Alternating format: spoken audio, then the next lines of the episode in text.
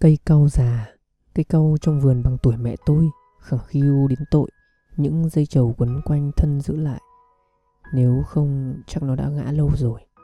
Nội kể, hồi đó cau rẻ rề, bỏ thì uổng nên nội ăn trầu sớm lắm. Rồi nghiện cái vị ngọt chát của quả cau nhà.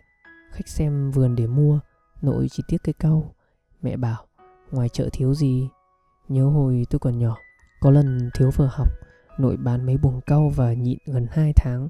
Còn lần này, chắc nội bỏ ăn trầu luôn.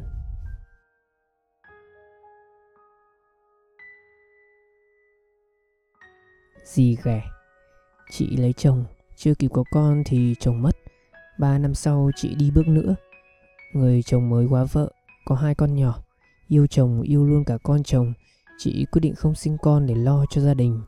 Lớn lên, người con trai có vợ. Sau tuần trăng mật anh ta về nhà, chị vui mừng ra đón. Chưa đến phòng khách, chị nghe tiếng cô con gái. Con sắp vải hoa. Cho mẹ. Hoài của, em lấy nốt, nào phải mẹ mình. Chị càng buốt tim hơn khi người con trai yên lặng.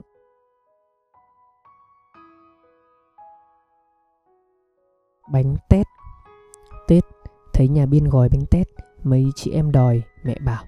Năm sau nhà mình khá hơn, mẹ sẽ gói. Hơn 10 lần Tết đến, mẹ lại phải điệp khúc năm sau. Nhiều năm sau, anh thành đạt. Tết, mẹ bảo anh mua nếp về cho mẹ gói bánh. Anh nói, thôi để con mua về cúng. Anh sợ mẹ cực, già rồi mà còn ai thèm bánh nữa đâu. Ba mất, hai chị đều có chồng xa.